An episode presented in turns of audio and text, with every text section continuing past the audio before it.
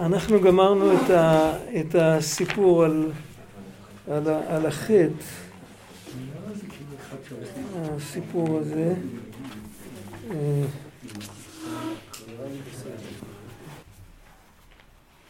עכשיו יש רק אה, כמה דברים אה, שצריך להפנים, כי מכל מה שלמדנו, בתור סיכום כאילו ככה, אה, אנחנו ראינו בהתחלה, ראינו שיש, נברא האור, והוא לא היה בתוך השמש, לא היה שמש. האור הקיף, האור הקיף את, ה, את האדמה כמו שהאוויר מקיף את האדמה. צורה כזאת. ואז בכל מקום היה אור, בכל מקום היה גם חושך. והאור והחושך שימשו בערבוביה והפרידו ביניהם. אבל גם כשהפרידו ביניהם עדיין לא היה גוף שנושא את האור. אחר כך האור נכנס בשמש, השמש נותנת את האור, ואם היא נמצאת מעברו השני של הכדור, אז אנחנו בחושך. זה דבר אחד שראינו. ראינו אותו דבר במים, בהתחלה הכל היה מים, הכל היה מוקף מים, לא היה הבדלה אפילו בין מים עליונים למים תחתונים, אחר כך נהיה הבדלה, ואחר כך נהייתה הבדלה שנייה, שזה כאילו משהו כזה, זה כמו שעושים ככה. עושים משהו כזה, ואז יש מקומות יותר נמוכים, ולשם המים בורחים, ומה שגבוה נהיה יבש.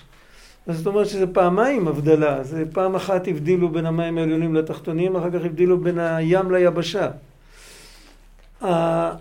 האפקטיביות של האור היא יותר מדויקת כשהוא לא בכל מקום באותו זמן, ולא כשהוא אור חשוך כזה, אלא שיש זמן שזה אור אור, ויש זמן שחושך חושך, כן? אבל לשמש גם תפקיד נוסף, בעצם לחמם. לא רק... נכון, נכון, נכון, נכון, אותו דבר.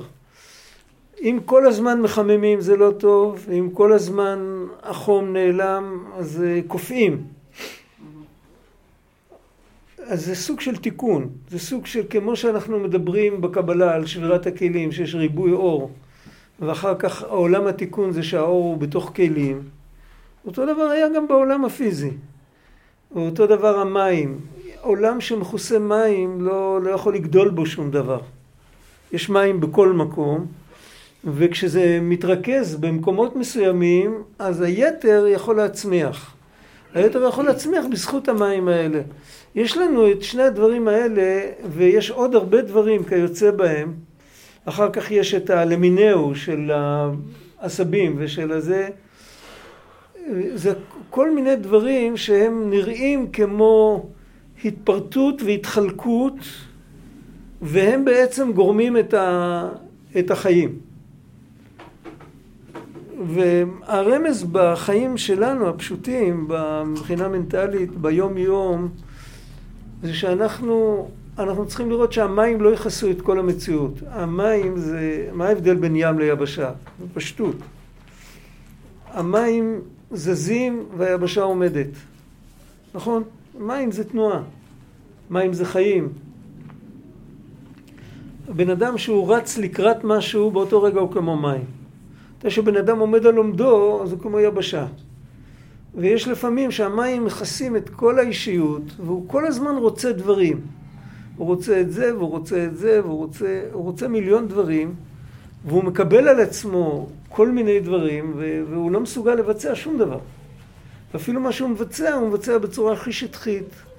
ומכירים את זה שאת ההתחלה של כל הספרים אנחנו מכירים. כל ספר אנחנו מכירים את ההתחלה, ואחר כך כבר לא היה לנו זמן לקרוא אותו יותר, אז עזבנו. הספציפיות, לקחת את הבן אדם ולדייק אותו, כל בן אדם את עצמו כמובן, לדייק אותו זה היכולת, היכולת לבחור והיכולת להיות מרוכז היא קשורה עם היכולת לוותר על מה שלא שייך כרגע. לא צריך לוותר לכל החיים. אומרים לבן אדם תוותר על החלומות שלך, זה קשה לו. אבל אם הוא יודע שהוא מוותר עד אה, עכשיו אני לומד את זה, אני מוותר על כל היתר עד שאני גומר את זה, אחר כך נתחיל משהו אחר. עכשיו אני מתקן את הדבר הזה, אחר כך נסתכל על דברים אחרים, וכן הלאה. זה, זה כמו לשים את המים במקום שהם צריכים להיות, והמים האלה הם מפרים את כל ה... דרך העננים או דרך כל מיני דרכים אחרות, הם מפרים את הכל. אבל אם המים נמצאים בכל מקום, שום דבר לא. לא קורה כלום. זו הערה חשובה שאפשר ללמוד מההתנהלות. עכשיו, דבר נוסף, מה שקרה עם אדם וחווה בגן עדן עם הנחש, יש לזה חזרה כללית, מי שקורא את התנ"ך, בספר יהושע ושופטים. שבני ישראל מגיעים בסוף, אחרי כל ה... מגיעים לארץ המובטחת, אחרי כל הסיפורים וכל המלחמות וכל הזה, איך כתוב שם בספר דברים, בורות חצובים אשר לא חצבת, כרמים וזיתים אשר לא נטעת, ורם לבבך ושכחת את השם, ישמר לך פן תשכח את השם. בדיוק חוזר על עצמו כל הסיפור, בסוף, בסוף מלכים, מעיפים אותם משם ושמים את להט החרב המתהפכת, ו... אבל ל-70 שנה, לא יותר. ואחרי זה חלק חוזרים, וגם מהחלק שחוזרים, חלק גדול נשארים בחוץ לארץ, ומעניין לחקור את הנושא הזה של הפזורה היהודית בתקופת בית שני. למה לא עכשיו? אה, לא רק למה הם לא עלו, אלא איך הם חיו. הלל למשל, הלל היה בבלי. הלל, שלשלת הנשיאות התחילה ממנו, הוא היה מבית דוד, אם היה מלוכה בישראל הוא היה צריך להיות מלך. והוא נולד בבבל, הרבה שנים אחרי שעזרא ונחמיה עלו. וחלק עלו לארץ, וכל פעם שהגיעו והכל היה טוב, ונפטרו כבר מאנטיוכוס ומכל היוונים ומכל זה, ואז התחילו הבלגנים, התחילה... בבית ראשון היה בלגנים של עבודה זרה ושל אה, כל מיני דברים כאלה. בבית שני היה כל הבלגנים של מלחמת אחים ופוליטיקות וכל זה, ועד היום עוד לא גמרנו עם זה. הגענו לארץ, מתחילים להתכסח עוד פעם אחד עם השני. כן, ו... צריך לראות את ההקבלה. זה בעצם אותו סיפור חוזר על עצמו. וזה שלומדים את הסיפורים האלה זה לא בשביל לקרוא סיפור ולהשתעשע, זה בשביל לקרוא סיפור ו- ולהבין, לראות את עצמנו בתוך הסיפור. ופעם אחת לחתוך את זה ולגמור עם הסיפור הזה. זה לא חוכמה לחזור על אותה שטות כל כך הרבה פעמים. אז זה רק הערה קטנה, כאילו, לסיכום. עכשיו פה מתחיל הדור השני. הסיפור של הדור השני, אחרי אדם וחווה, אדם ידע את חווה אשתו. ותער ותלד את קין, ותאמר קניתי איש, איש את השם. רמגן? כן, אני מקשיב. אתה יכול להגיד במילה רק משהו על, על החרב המתהפכת? מה... החרב המתהפכת בפשט אה, לא כתוב מי יודע מה. בקבלה כתוב שזה קליפת נוגה. מכיר את המושג הזה? כן, שיכול... אכלי התמורות. גם וגם. כל הנושא של העמדת פנים ולעשות כאילו ורע שנראה כמו טוב וטוב שנראה כמו רע וכל זה, זה המקום שעוצר את הבן אדם מלהתקדם, מלחזור חזרה הביתה, כמו שאומרים. אז צריך הרבה לדבר על זה. אפשר ללמוד את זה בפנים, יש על זה הלכה, מי שמעוניין, זה כתוב בעברית קלה, בליקוטי ההלכות, הלכות ברכות השחר, הלכה ג' ושם הוא, הוא מסביר את כל הנושא הזה של אכלי התמורות, וממש ככה...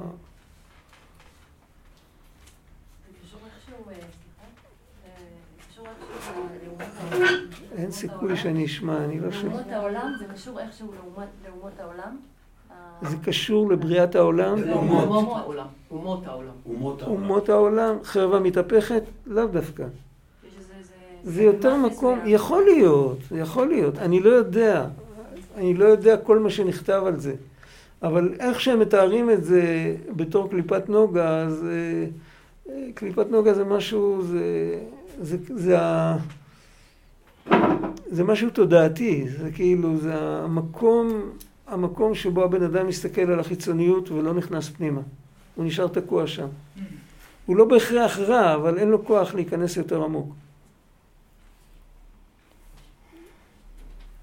איך אפשר לחבר את זה למעשה מבעל תפילה, שיש לגיבור את החרב שאיתה הוא... אה, יכול להיות, אני לא יודע, שם רבי נתן מחבר את זה לסיפור, אבל לסיפור אחר.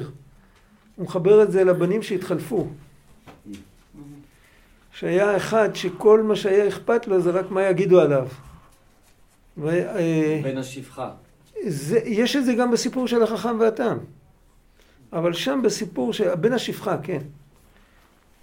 זהו, הוא לא, הוא לא מדמה את בן השפחה לנחש, אבל הוא מדמה את בן השפחה ל, ל, למושג של קליפת נוגה, ל, ל, כאילו ל...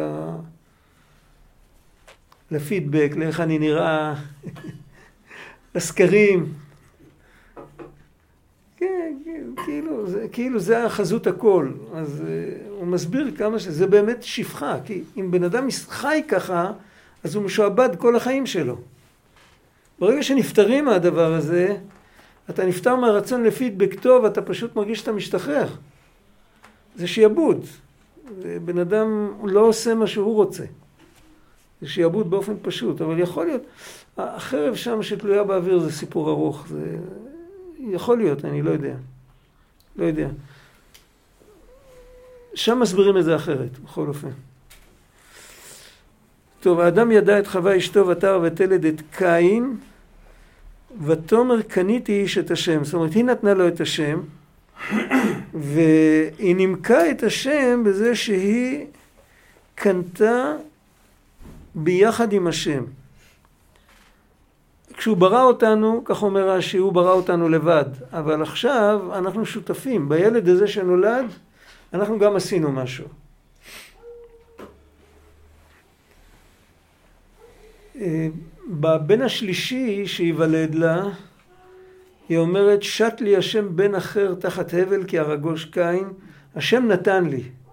פה היא אומרת, אני קניתי ביחד עם, ביחד עם השם, אני קניתי, אני. וקין קיבל את האופי הזה. יש סיפור בתלמוד על אה, אלישע בן אבויה. פעם למדנו עליו, לפני המון המון שנים זה היה. רבי צדוק, יש לו סוגיה שלמה על אלישע בן אבויה. אלישע בן אבויה היה מגדולי התנאים. האחר. ספר הזיכרונות. האחר, במקרא אחר. אחר.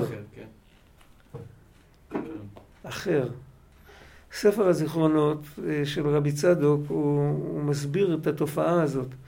התופעה ההיסטורית של אלישע בן אבויה זה היה משהו מחריד, זה היה אחד מגדולי התנאים שהפך להיות אה, כופר בעיקר באיזשהו אופן. לא יודע אם בעיקר לגמרי, אבל הוא כפר בבחירה, הוא כפר בהשגחה, הוא הפך להיות אה, משהו אחר.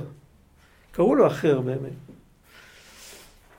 ושם התלמוד מספר מה היה הסיפור שלו. הסיפור שלו התחיל כשהיה ילד בן שמונה ימים.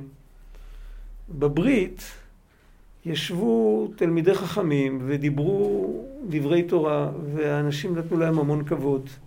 אז האבא של הילד, האבא של הילד, הרך הנימול, החליט באותו מעמד שהוא מקדיש את בנו ללמוד תורה.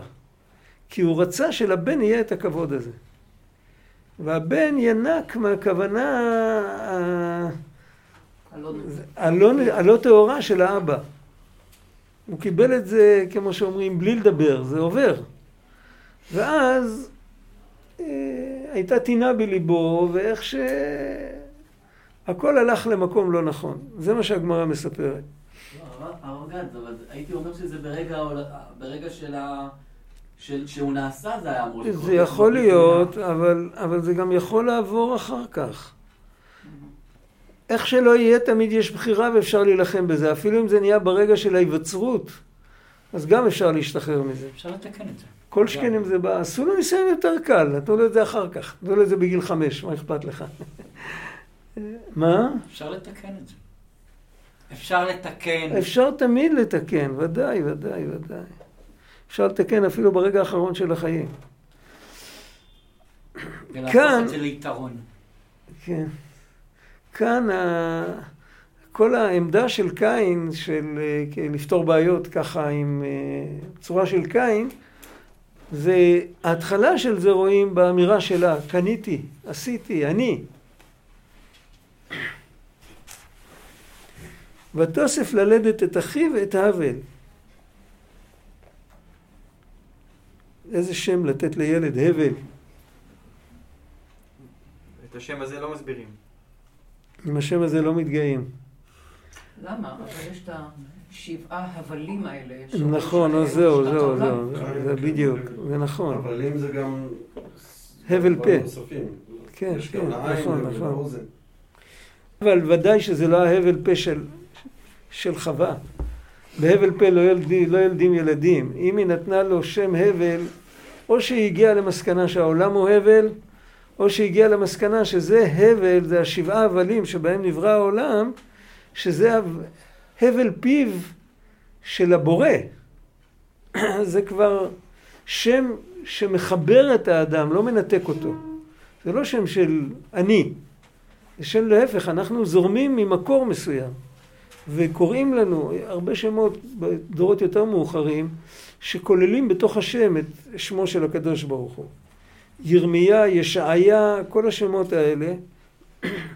כאן זה לא כל כך מפורש, אבל בכל אופן זה קיים.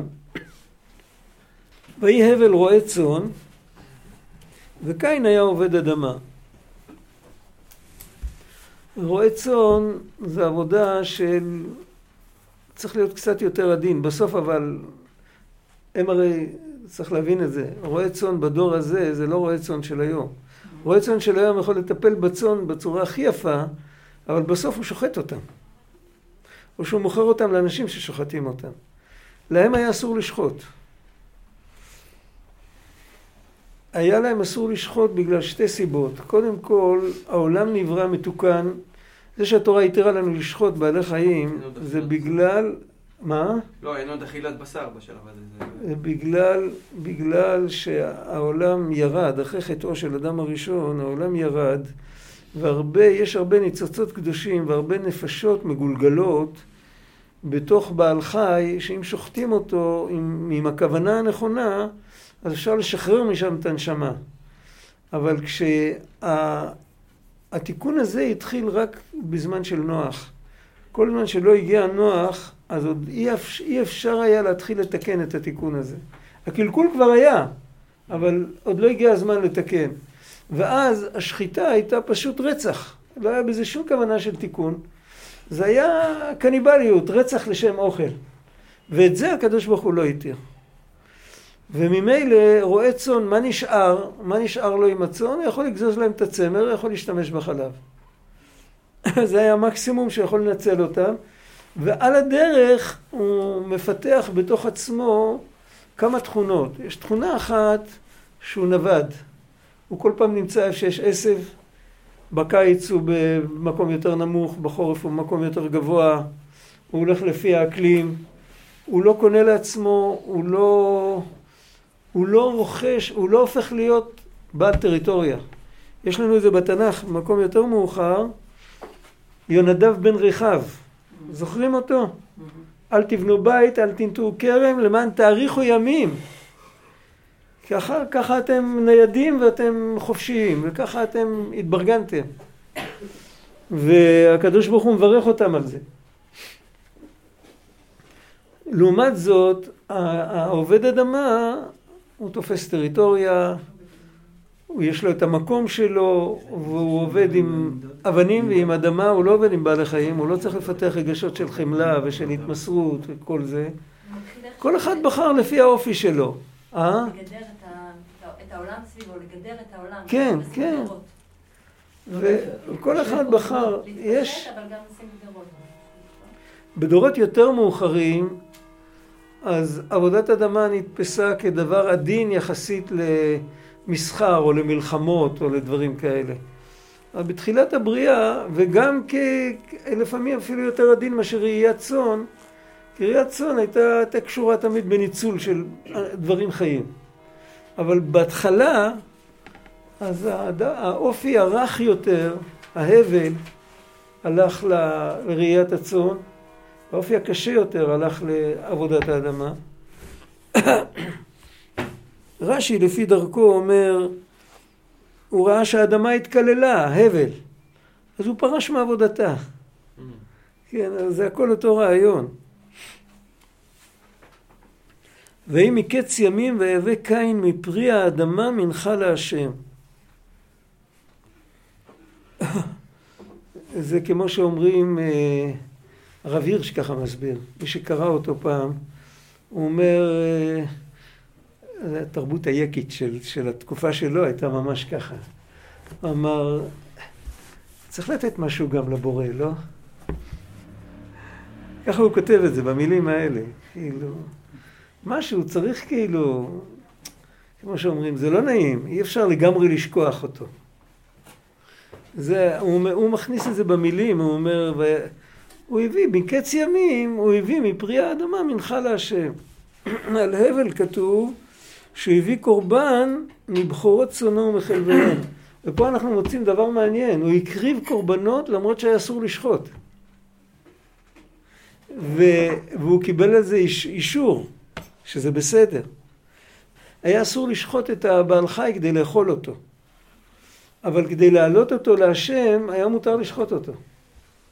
זה...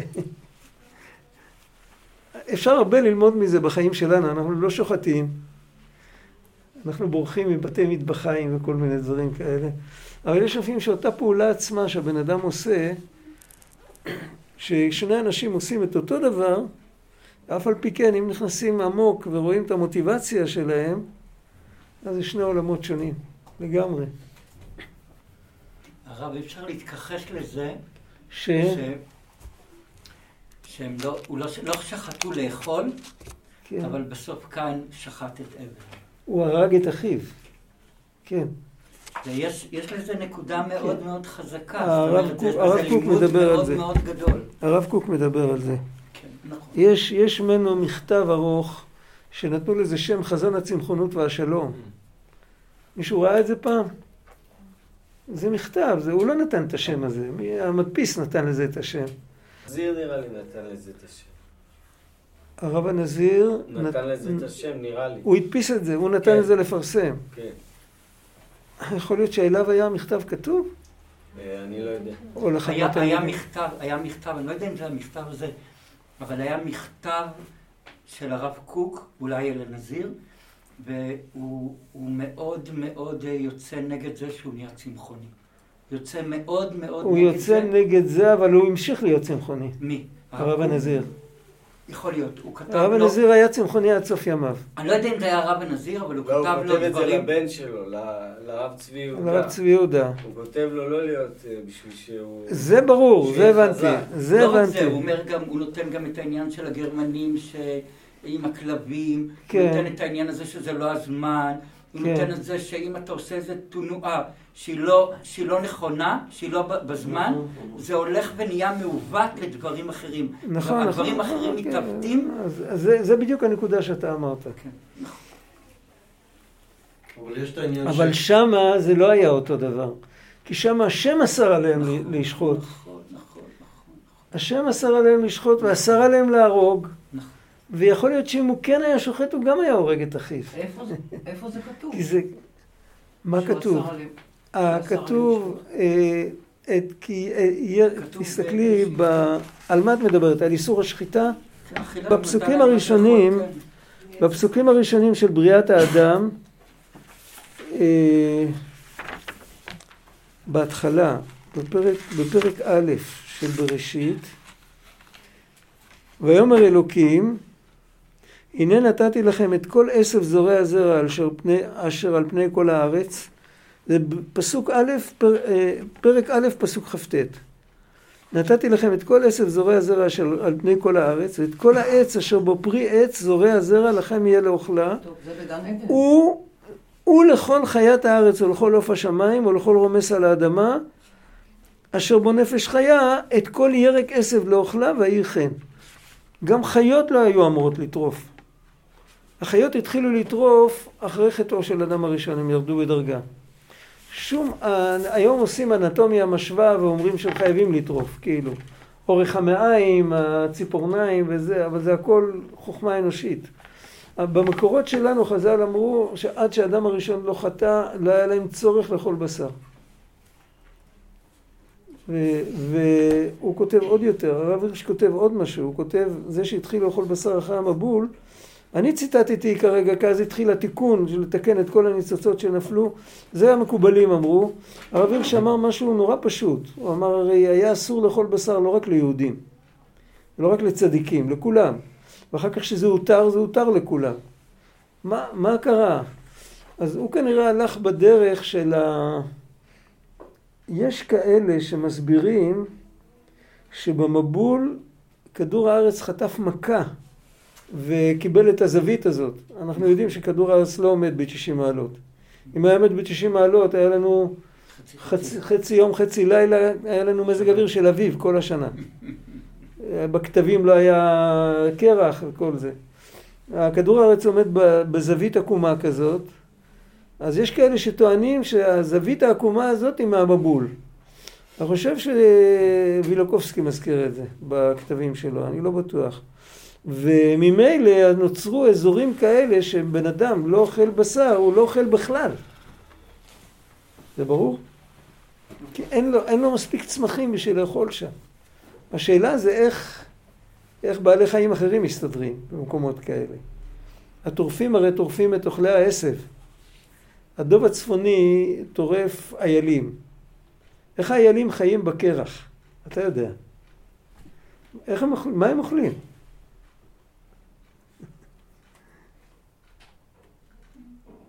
מה הם אוכלים? כן. שימורים. מה הם אוכלים? יש, אין עשב בכלל, אתה אומר. זה קרח, זה חצי כן, שנה קרח. יש תחב אולי באיזה מקום, אבל מה, איך אפשר להתקיים מזה? קפסולות. מה? קפסולה. קפסולה. אולי מעצים? מה זה? אה, אולי. אנחנו פשוט לא יודעים. מי שלמד טבע יודע, אני לא יודע. אתה יודע? מה זה? הם חופרים ויש משהו למטה. זרעים אולי, כן. אז הם חיים רק במקום שאפשר להגיע עם הרגליים, לחפור. ככה זה צריך להיות.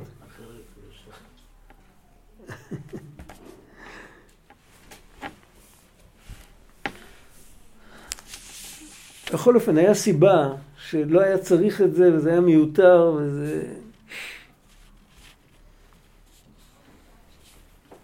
והבל הביא גם הוא מבכורות צאנו ומחלביהן, ואיש השם אל הבל ואל מנחתו, אומרים מה שמצא חן בעיני האלוקים זה שהוא נותן את הכי טוב. וככה זה מופיע ברמב"ם בהלכה.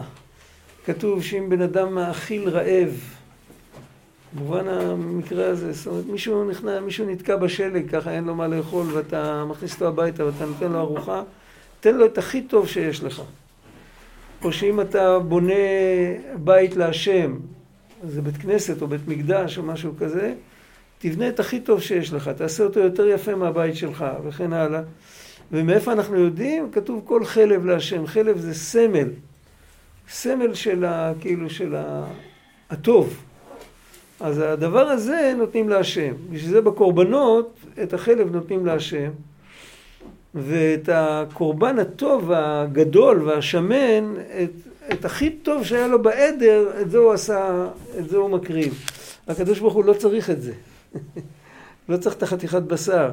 הוא צריך את הלב של הבן אדם שיש לו את הכרת התודה, הוא מוכן לתת מעצמו משהו. כל המושג של הקורבנות, לפי דרך הפשט, זה הנכונות שלנו להפקיע מהבעלות שלנו משהו ולתת אותו. לא לשמור את הכל לעצמנו. בשביל זה כתוב שקורבנות וצדקה יש להם את אותו ערך.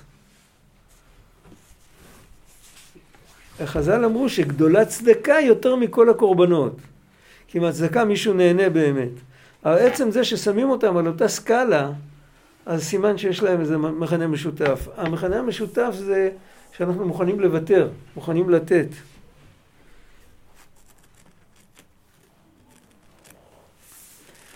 ואל קין ואל מנחתו לא שעה. ואיחר לקין מאוד ויפלו פניו.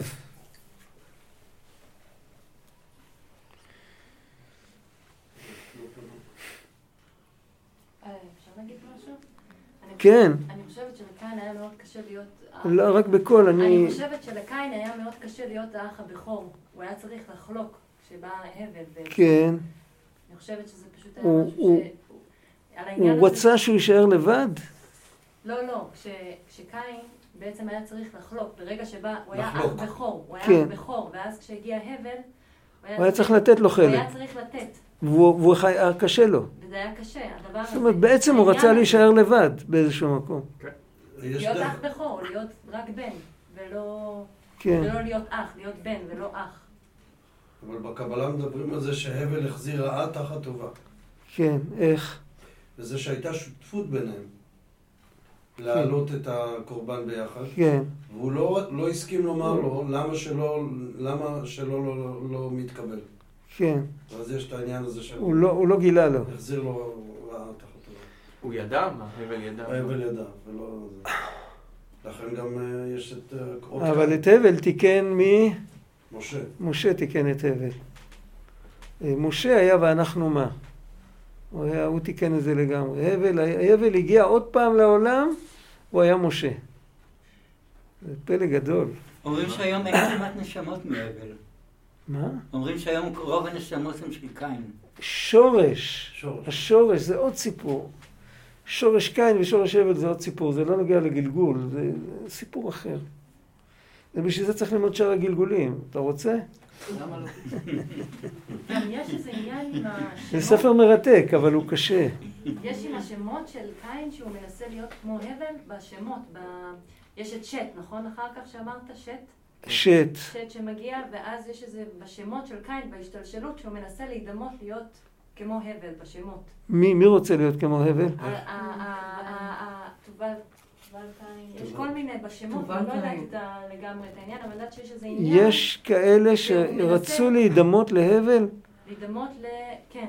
להיות להבל בשמות שלהם. בשמות, דרך השמות עם קין. אני לא יודעת, יש איזה עניין עם הדבר הזה. אני צריך לבדוק את זה, אני לא יודע.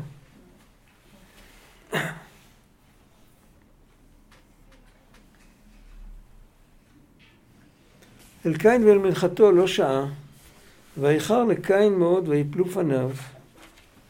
ויאמר השם אל קין, למה חרה לך ולמה נפלו פניך?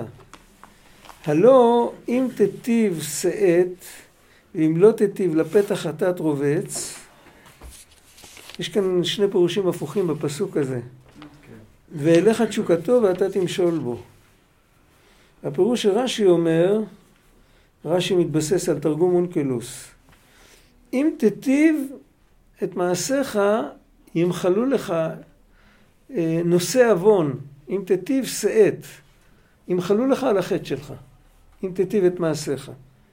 ואם לא תיטיב, אז אה, מול, מולך יושב מישהו שאורב לך ומבקש להחטיא אותך בהמשך. יש לך עכשיו הזדמנות. זאת אומרת, אה, התחלת ללכת בדרך לא הכי טובה, קיבלת פידבק גרוע, כמו שאומרים, אבל אתה יכול לחזור בך. זה הפירוש הזה. יש פירוש הפוך, שצריך לקרוא את זה בין אם תיטיב ובין אם לא תיטיב, בין אם תיטיב שאת, אם תיטיב להתנהל כמו שצריך, לפי הפירוש הזה, בין אם לא תיטיב, אז לפתח חטאת רובץ ואליך תשוקתו, יש לך את היצר הרע, שהוא מחכה לך, לא שהוא מחכה להכשיל אותך, הוא מחכה לך שאתה תתקן אותו. אליך תשוקתו זה כמו ואלישך תשוקתך. שם היא לא מתכוונת להכשיל אף אחד. היא כבר הכשילה. במקום שכתוב אלישך תשוקתך זה כבר היה אחרי שהכשילה.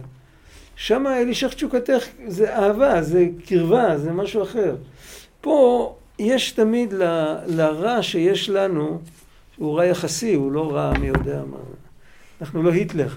אבל יש לנו איזו נקודה שמחפשת אה, כאילו לפרוס כנפיים וכמו ילד קטן שאומר פה אני אעשה מה שאני רוצה, אני מצפצף על כולם. יש לנו נקודה כזאת.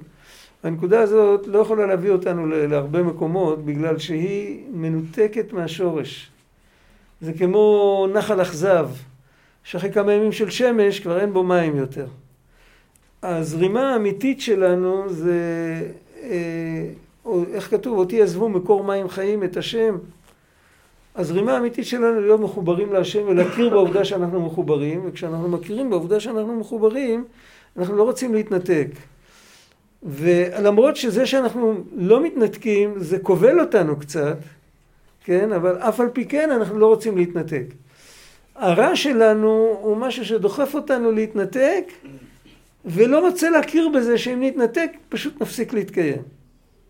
זה בעצם, זה הרע, בתנ"ך רע זה כמו רעוע. חוץ מזה שהיה אליל מצרי שקראו לו רע.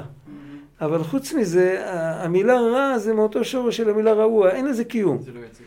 זה לא כמו שבעברית היום אומרים רוע לב, אכזריות, לא חייב להיות. לא חייב להיות, גם אכזריות זה רע, זה בטוח, אבל לא חייבים להיות אכזר כדי להיות רע. להיות רע זה להיות מנותק מהשורש, לא להכיר, להיות כפוי טובה, הדברים האלה. אולי נדבר על זה עוד מעט יותר, נסביר את זה קצת יותר לעומק. אך למה יש לנו את החלק הזה? כדי שאנחנו נתקן אותו. יש מעלה גדולה כשהבן אדם מקבל כל אשר ברא אלוקים לעשות, אה, לא גודלים לחמניות על העצים. גדלה חיטה, גרעין של חיטה בתוך השיבולת, יש הרבה עבודה איתה, אבל בסוף הבן אדם, הוא עשה משהו, הוא עשה איזה תיקון, עכשיו הוא מקבל את זה ב... בשכר ולא בחסד. אם היו מאכילים אותו עם כפית לפה, מי יודע איזה עיוותים היו קוראים לו. אז בוא, בוא נחשוב רגע, מה קורה איתנו? בוא, תחשבו רגע על בן אדם שיושב בשקט בצד, והוא מנסה להתבונן בעצמו. מה הוא מוצא? הוא מוצא קודם כל את הגוף, נכון? מאיפה הגוף הזה צמח? אנחנו לא מדברים עכשיו עם חקירה של פילוסוף או משהו כזה. הגוף הזה נוצר ברגע מסוים והוא ממשיך להתקיים עד רגע שבו הוא מת. אחרי שהוא מת הוא עוד ממשיך להתקיים בתור גבייה עד שהוא מתפרק. איפה הוא נוגע באלוקים? איפה האלוקים נוגע בו? בגוף הזה. ברגע שהוא נוצר, ברגע שהוא מת, באמצע, מתי הוא נוגע בו?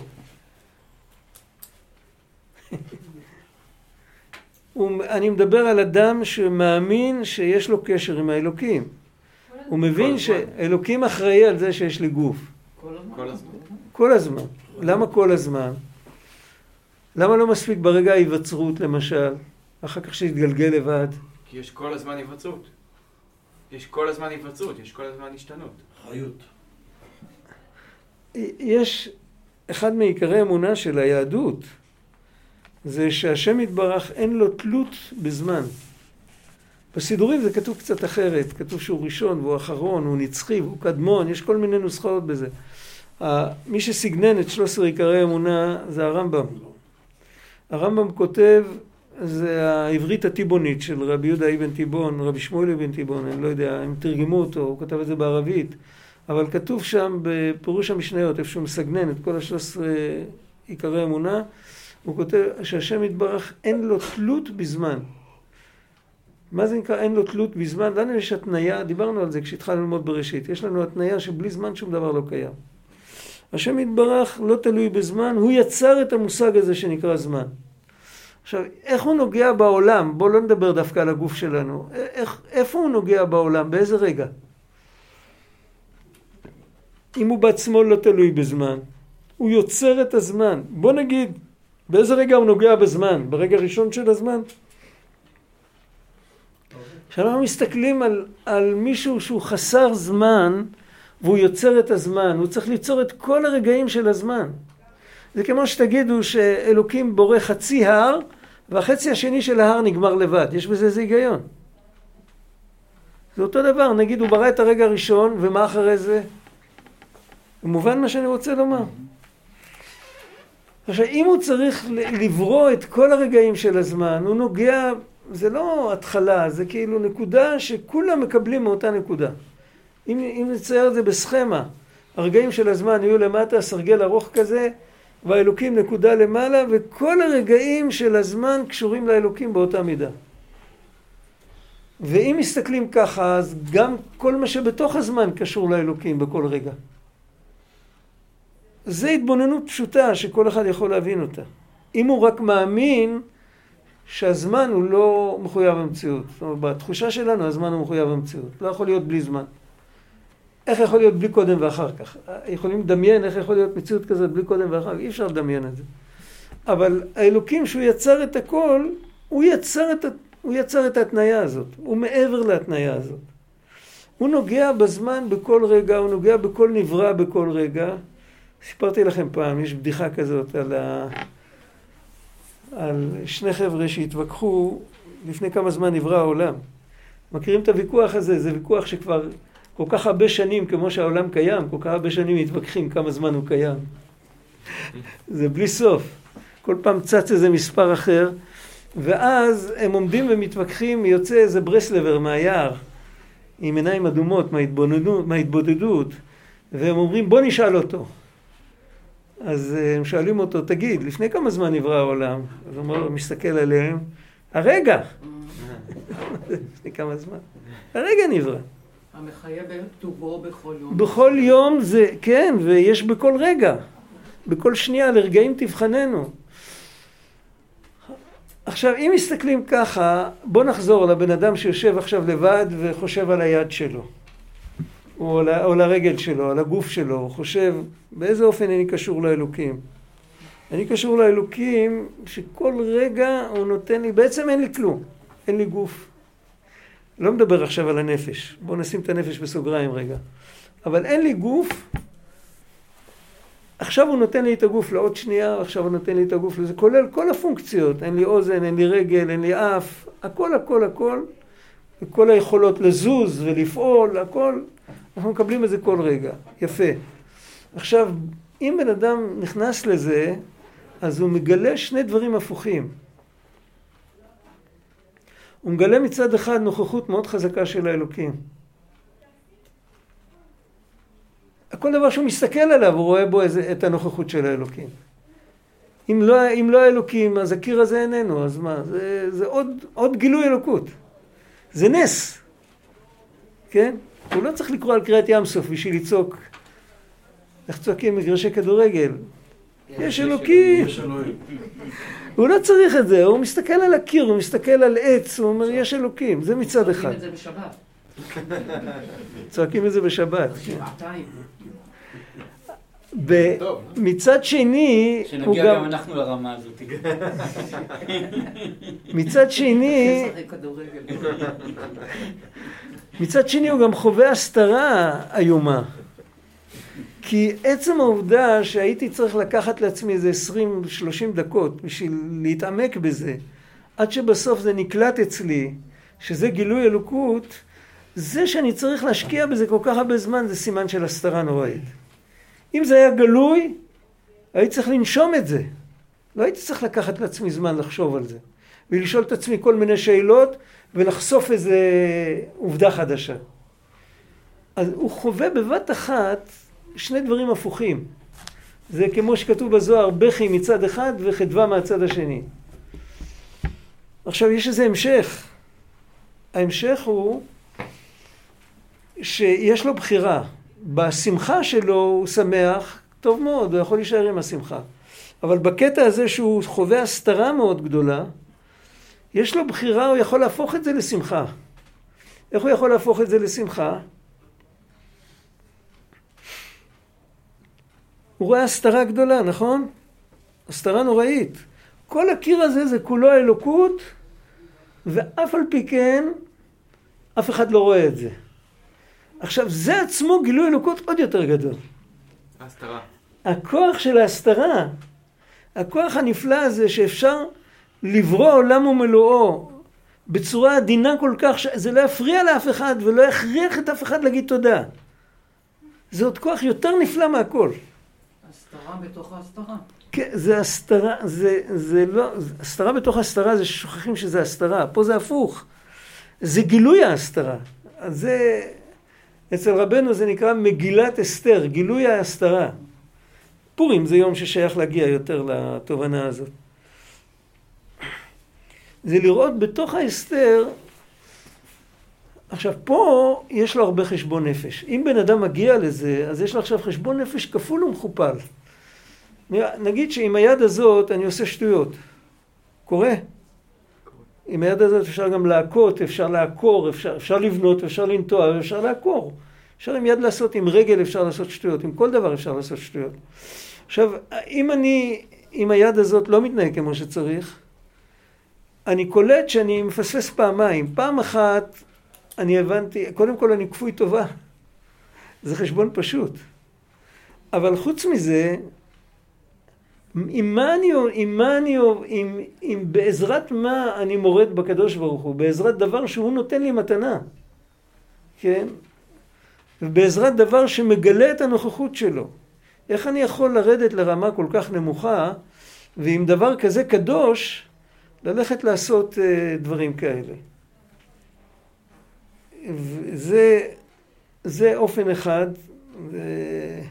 שמעתי על יהודי, ראיתי פעם, ראיתי אצל יהודי בתל אביב, יהודי זקן, ממשפחת אדמו"רי צ'רנובל, הוא היה יהודי צדיק, הוא, הוא התפלל חצאי ימים, ממש ככה, באחד בצהריים עוד ישב עם התפילין וזה, הוא פעם הראה לי, הייתי נכנס אליו, לא הרבה, הייתי נכנס אליו, הוא היה ככה, הייתי ילד, לא למדתי בישיבה, הוא היה תמיד מחזק אותי. אז uh, הוא, הוא הראה לי פעם, יודעים מה זה קיטל? הבגד של מתפללים האשכנזים ביום כיפור. כן. ובליל הסדר יש כאלה שלובשים את זה. הוא הראה לי את הקיטל של רבי ישראל מרוז'ין. הוא לקח, ילד, הסתכלתי על זה בחרדת קודש, כן? אה, אני שמעתי שהיום זה נמצא בשומרון באיזה, אצל איזה משפחה, ההוא כבר מזמן נפטר, הוא נפטר במלחמת ששת הימים. אה, לא יודע אצל מי זה נמצא, איזה משפחה באיזה יישוב, הם מחזיקים את זה קודש קודשים וזה, שומרים על זה. עכשיו, תחשבו רגע, כמה אנחנו אוהבים לתת לחפצים שלהם, תחשבו שמישהו היה, היה לו... אצל הרב אליהו היה את הגלימה של הבן איש חי. הוא לבש את זה בקושי פעם ב... הוא לא העז לנגוע בזה. לנו יש, כל אחד מאיתנו יש לו יד שהאלוקים בעצמו בורא עכשיו. תגידו, זה לא יותר קדוש? רק צריך לפתוח את העיניים. זה חשבון אחד. החשבון הזה יכול לעשות את כולנו צדיקים. יש עוד חשבון שהוא חשבון הרבה יותר עמוק. כי על החשבון הראשון תמיד אפשר להגיד, בסדר, אבל אני לא מרגיש את זה ככה. הראו לי את הגלימה של הבן איש חי, אז אני... יהיה לי דרך ארץ. אני מסתכל על היד שלי, אני רואה יד של חוטא ופושע, של... אני לא מחבר את זה עם האלוקים. זה לא מסתדר לי. אבל פה צריך לעורר את הנקודה ההפוכה. אם אלוקים יכול לברוא יד כזאת, שהיא תהיה יד של חוטא ופושע, ושהיא לא תזכיר את האלוקים, שהיא תשכיח את האלוקים, אז זאת אומרת שפה ביד הזאת מתגלה הכוח הכי נפלא של האלוקים. אין כוח יותר נפלא מזה. עכשיו, אתה צריך, ל... אדרבה, צריך להסתכל על בחרדת קודש עוד יותר גדולה ממה שקודם. זה לא סתם שהוא יכול לברוא יד. הוא יכול לברוא יד ויכול לברוא יד בצורה כזאת שאף אחד לא ידע שהוא בורא אותה. זה פלא גדול, ולכאן הובילו אותנו, כאן אני כבר לא יודע איך להתבטא, להגיד הורידו אותנו לעולם כזה, אפשר להגיד העלו אותנו לעולם כזה. אנחנו כולנו יודעים ירידת צורך עלייה, ואצל רבנו, רבי נחמן, תמיד הוא מתבטא במקום ירידת צורך עלייה, הוא כותב ירידה היא תכלית העלייה. יכול להיות שהוא מתכוון לנקודה הזאת, זה לא כל כך ברור, אבל הוא לא מסביר. לפעמים תכלית הירידה היא המקום שבו אפשר לפגוש את הקדוש ברוך הוא יותר מאשר בכל... מאשר בכל מקום, כאילו, היכולת שלנו לעשות הפוך, זה הפלא הכי גדול שיש. ומתוך זה אנחנו צריכים לחזור. ולהסתובב ולא לעשות הפוך. כי אנחנו פוגשים אותו כפי שהוא. באף עולם אי אפשר לפגוש את הפלא הזה, רק בשיינקין. באף מקום. ברחוב יפו, במחנה יהודה, בשיינקין, שם אפשר לפגוש את זה. בעולם האצילות אי אפשר לפגוש את זה, זה לא ניתן. פה זה ניתן. ואז יש חשבון נפש אחר לגמרי, זה כאילו הבן אדם, לא רק שהוא מפספס את עצמו, הוא מפספס את כל ההשתלשלות. הכל הכל כוון כדי שהדבר הזה יתבצע, ובסוף הוא מפספס את הכל. עכשיו, יכול להיות שזה הכוונה, אלה שמפרשים אחרת, זה פה, אני ציטטתי פירוש של הרב הירש, הוא לא מדבר על קבלה ועל דברים כאלה, אבל הרבה פעמים אם מסתכלים עד הסוף לפירוש שלו, אז מוצאים את הדברים האלה. רק צריך זמן. צריך יותר זמן.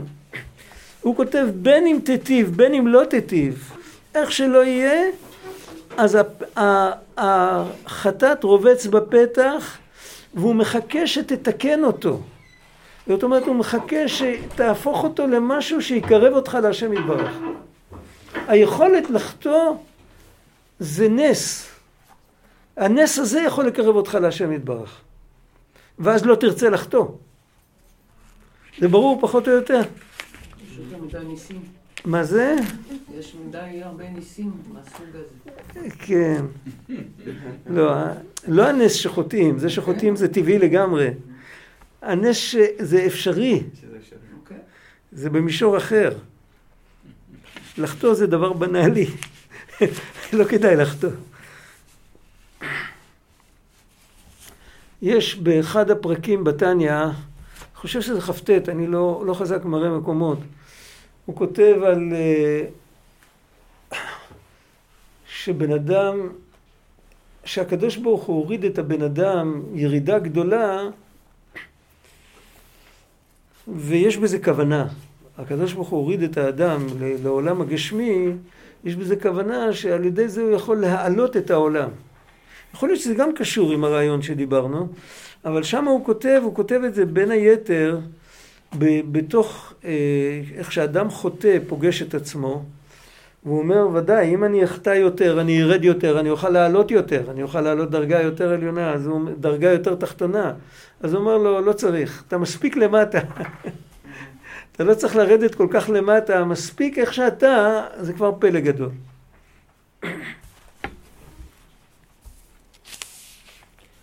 זה פחות או יותר מה שנכנס פה בתוך הפסוק הזה. כן אני מקווה שזה הובן זה רעיון לא פשוט יש את זה- הנקודה הזאת שיש לנו עומס דובר במחשבה. לא חטא גמור. עומס במחשבה שהוא מסיט אותנו מהאלוקות, מעצמנו, מעצמי האמיתי, והוא רובץ עלינו. זאת אומרת, הוא לא נותן לנו, הוא לא עוזב אותנו. יש, יש עצה שם, יש מקום ש...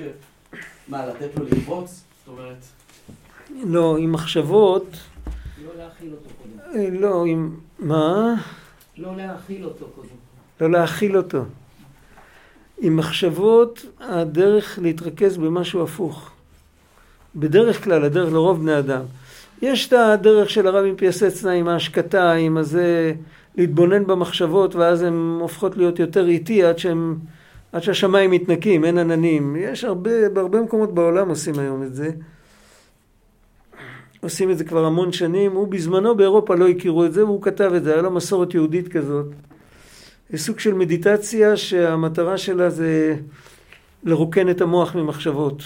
זה דבר ידוע, אבל לרוב בני אדם הדרך שהם רוצים להיפטר ממשהו, להכניס במקומו משהו אחר. ומשהו שמח, משהו טוב, שאפשר לזרום עם זה, אז ממילא הוא יורד. מוזיקה. מה? מוזיקה. מוזיקה. לא שמעתי. מוזיקה. מוזיקה יכול להיות, כן. אבל יכול להיות גם דבר שתופס את, ה... את אותה משבצת. ממש את אותה משבצת. טוב, איחרתי קצת היום, אבל צריך לברוח כבר. לא איחרתי הרבה, איחרתי הרבה. המון. כמה? עשר דקות. עשר דקות. הייתי בפקק שעה. בערך. לא, לא הסתכלתי על השעון מתי הוא התחיל, אבל בערך התחושה. אבל נתפלל, נכון? אם, אם רוצים להישאר, אז למה לא? כן, אנחנו יותר מעשרה גברים פה נראה לי. בסדר. אם, אם כולם יישארו, אז נתפלל. אבל צריך להתחיל עכשיו, לא... לפני שכולם בורחים.